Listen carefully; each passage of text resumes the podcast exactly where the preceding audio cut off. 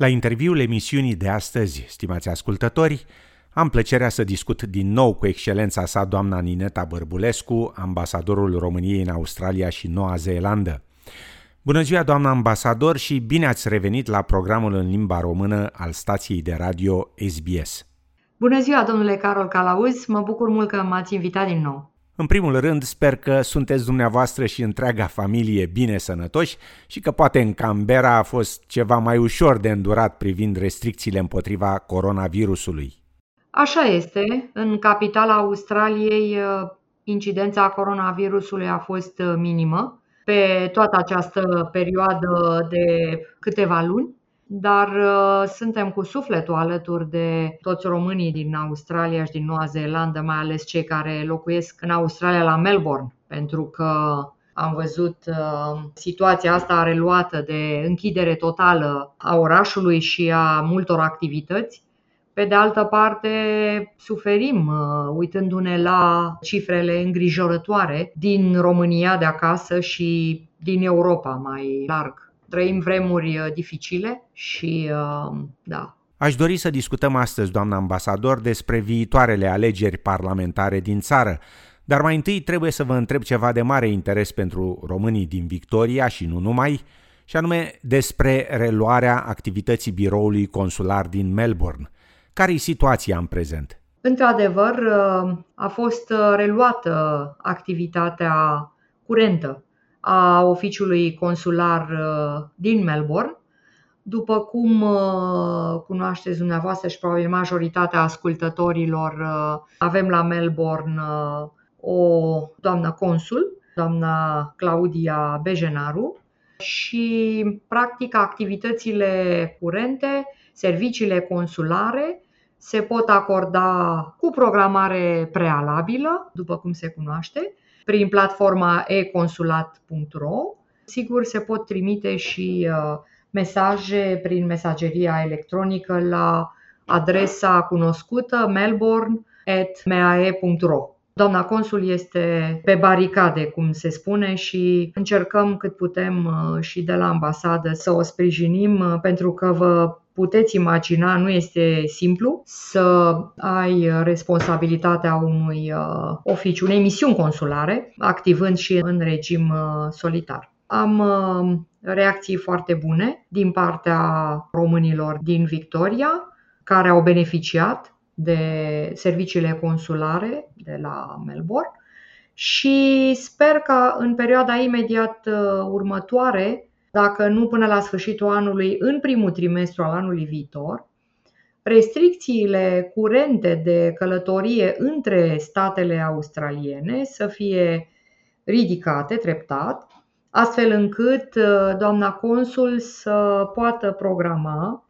viitoarele consulate onorifice pentru românii din uh, Australia de Sud, de la Adelaide, și pentru românii din uh, Australia de Vest, de la Perth. Să revenim acum, doamna ambasador, și la alegerile parlamentare din România. Care sunt ultimele noutăți și mai ales ce pregătiri se fac pentru votul românilor în Australia? Mulțumesc pentru întrebare. Da, este evenimentul uh, sfârșitului de an am uh, propus uh, ministrului afacerilor externe cele șase secții de votare pentru românii din Australia. Încep cu capitala, Canberra, continui cu Melbourne, la oficiu consular, unde de altfel votează și ce, prin tradiție cei mai mulți uh, români dintre cei care votează în Australia, la Consulatul General de la Sydney, precum și în celelalte trei locații, la Brisbane, la Adelaide și la Perth, unde, prin tradiție, se înființează secții de votare. Deci, acei uh, dintre românii din Australia care nu s-au înscris pentru votul prin corespondență la alegerile parlamentare din 5-6 decembrie, au această posibilitate de a uh, veni la vot la secțiile de votare din cele șase capitale pe care le-am uh, menționat. Adresele secțiilor de votare, îndeosebi uh, cele din uh, Canberra, Sydney, Melbourne, sunt uh, locațiile misiunilor noastre diplomatice și consulare. Celelalte trei urmează să fie publicate în zilele imediat următoare. La Brisbane și la Adelaide sunt uh, aceleași locații care au fost și la alegerile cele mai recente, alegerile prezidențiale din noiembrie anul trecut. Pentru Perth este o locație nouă. Urmează să o anunțăm uh, în maxim două săptămâni.